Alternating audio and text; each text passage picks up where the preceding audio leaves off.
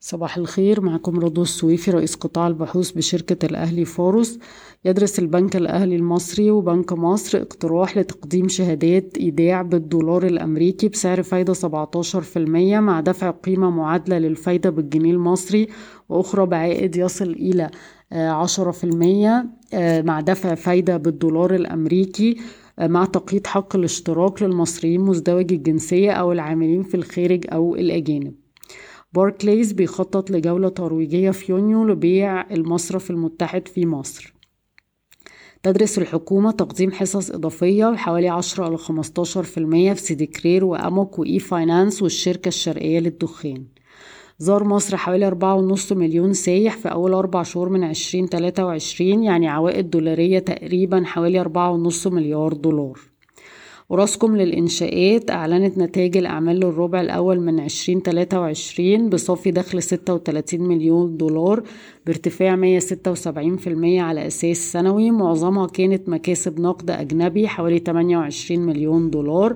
الإيرادات كانت 805 مليون دولار بانخفاض 18% على أساس سنوي. الانخفاض اللي حصل في قيمة الجنيه المصري كان له تأثير كبير على أعمال منطقة الشرق الأوسط وشمال أفريقيا. نتيجة ترجمة الأعمال دي للدولار طبعا اتأثرت سلبا. السهم بيتم تداوله عند مضاعف ربحية سبعة ونص مرة لعام عشرين تلاتة وعشرين. تلقت الهيئة القومية لسكك الحديد المصرية عدد من العروض من تحالفات محلية ودولية بتتنافس على مشروع تطوير لوجستيات القاهرة واسكندرية باستثمارات من 740 مليون دولار لواحد واتنين من عشرة مليار دولار ومن بين مقدمي العطاءات أوراسكوم للإنشاءات حسن علام والمقاولين العرب. رفعنا القيمة العادلة لسهم المصري للألمونيوم لأربعة وخمسين جنيه تقريبا مع التوصية بزيادة الأوزان مع مراعاة مراجعة سعر الصرف على مدى الخمس سنوات القادمة اللي بيأثر على أسعار البيع وهوامش الربحية. مستويات أسعار الألمنيوم عالميا على مدى الخمس سنوات رفعنا مستوى ديون الشركة ورفعنا برضو تكلفة رأس المال مع الرفع اللي حصل في الفايدة.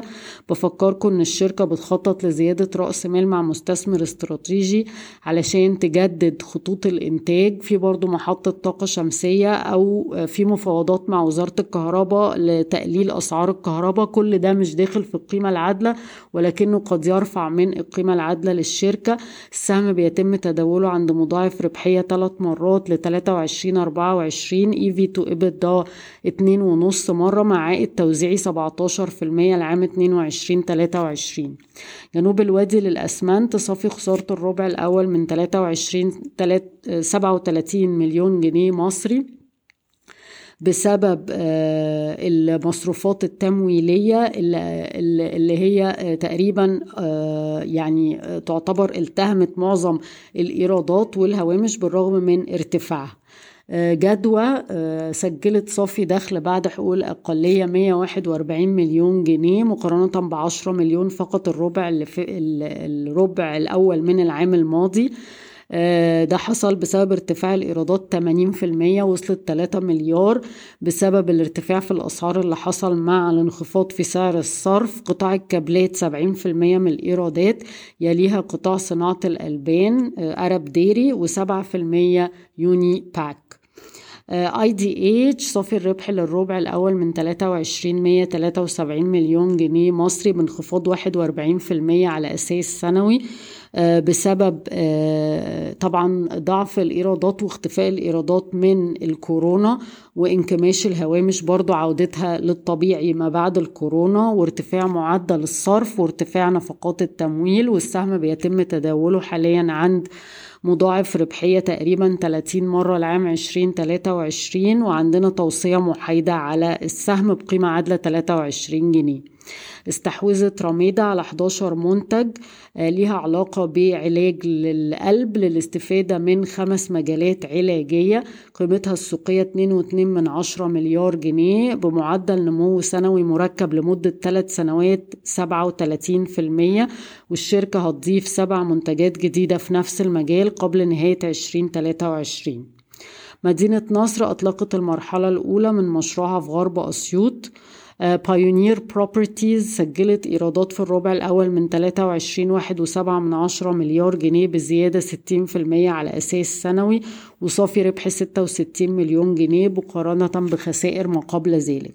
سامسونج إلكترونيكس هتعمل مصنع جديد لتجميع الهواتف, الهواتف الذكية في مجمعها الصناعي في بني سويف في الربع الرابع من 23 مصر بتخطط لوضع شرق بورسعيد كمحور أساسي لصناعة السيارات في مصر مع خطط لإنشاء منطقة متخصصة لتصنيع السيارات في تلك المكان. شكرا بشكركم ويوم سعيد.